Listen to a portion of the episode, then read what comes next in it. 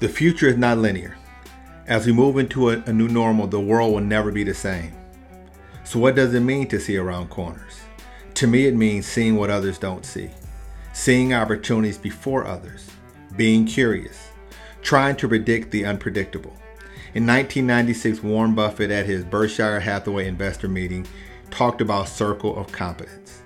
In layman's terms, he invests where he has deep domain knowledge. We are living in unprecedented times. Do you feel powerless with the level of uncertainty you are experiencing in the world today?